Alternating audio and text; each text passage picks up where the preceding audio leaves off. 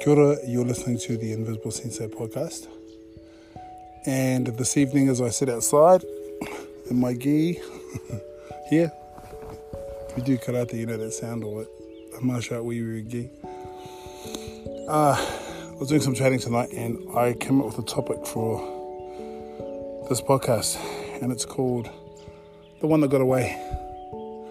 And it's a little bit of a, a conversation about something that I never followed up where I feel like I should have.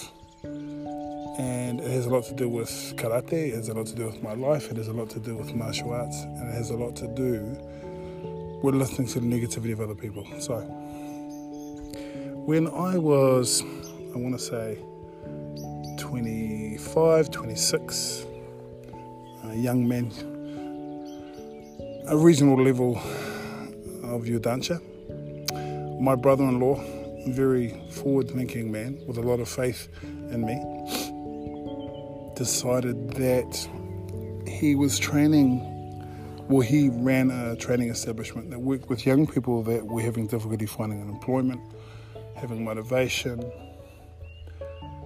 finding a thing in their life that they wanted to do and sticking with it, and so on and so forth. I'm sure that you can fill in the blanks.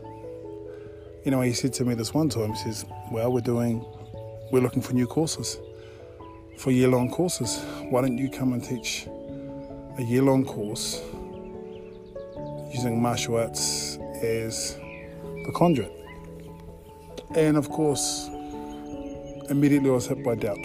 Immediately I was hit by fear, but a little bit of gentle prodding from my brother in law, from my sister, and from my, my family. And I gave it a shot. And I can say that in this year, I learned so much about myself. I saw some incredible development, not just physically, but mentally, physically, spiritually, uh, with the people who were part of that course. So, how it was set up is that we would practice karate, we would practice jiu-jitsu, and we would practice kobudo for four hours a day, and that was interspersed between classwork, getting micro qualifications, and doing all these other things. And I got to tell you, it was a ball. I had an opportunity to do the thing for an entire year and get paid to do it. And do it with a group of people that I cared about, that became like family to me, and are still my friends today. What happened was at some point, I allowed myself to get diverted from that path. Here's what happened I was in a meeting with my brother in law, who was the manager, and he was talking about what I've been doing, what I've been teaching. And there was sort of an older man who was a board member or whatever. I remember him being um, someone who didn't look like they'd done much in the way of exercise. Perhaps a bit of rugby when they were younger, but you know that that kind of in New Zealand we call it bloody minded. I mean, having very set ideas about what men are, what women are, the roles of both, how the world should be one of those fellows, I'm sure you can imagine. And my brother in law was sitting there being very complimentary with the course and about the results that we got. And this gentleman said, No, we don't want a bunch of people running around doing kung fu. How's that going to get them a job? And I remember being absolutely deflated. And I remember withdrawing into myself after that, thinking, Yeah, you know, he's right. Who did I think I was? And completely forgetting about the wonderful people that I'd met, the effect that our training and having a shared goal had had upon them, had upon me, the friendships, the aha moments, the catharsis of friendship and training together, and all those things that if you're listening to this, you know what I'm talking about. Those friends that you know you go to to war with, in the sense that you're both struggling through the pain of training, and you know there's a bond that happens there in the dojo. I'm not comparing going going to the dojo to um, going to war. Maybe a poor choice of words, but I think you get my point.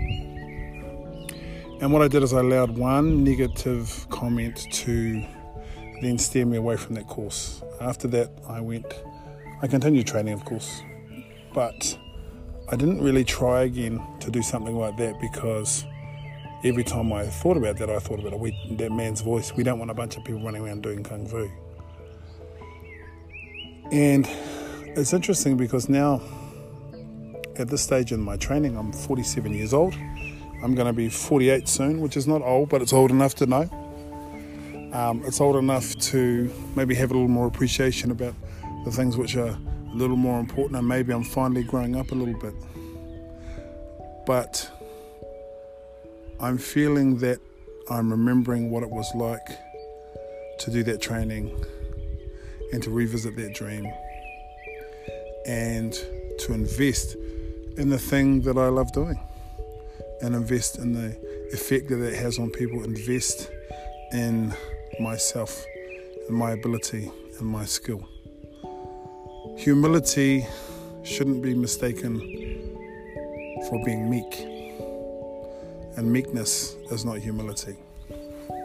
I get an opportunity to work with young people now, and while the medium that I'm working with them is not karate, it is martial arts, and that I teach Indigenous Māori martial arts as a vehicle for language retention, understanding our culture, our custom, and helping people to understand what our place in the world is and what our identity is. If you're somewhere and you have an opportunity to teach the art that you love, I encourage you to do this. Move away from the people who say you can't, you shouldn't, and you won't. Move away from the people, even if that person is yourself who plays that tape in your head that says, What I'm teaching is no good. How I'm teaching is no good. I'm too old, I'm too fat, I'm too slow, I'm too short. Um, all those sort of things that play in our head. For me, I'm really happy in doing these podcasts because it gives me opportunity to take the things that I've always thought and put them out there. And for me, what I want to say to you is that enjoy your training and don't be frightened to share it. Don't be f- frightened to share what you do with someone who may need it. You never know that special moment when you may say something which inspires a young man or woman in a moment when they really need it. Because I promise you, there are so many people that you're going to help and so many things that you're going to achieve and so many positive effects you're going to have, and you're probably not even aware of it. Stick with what it is that you're doing. Have faith in your art. Look deep, share wide. So for me, I'm working on capturing the one that got away, the dream that got away. I don't think it got away. I just think it went on a big trip and circled back.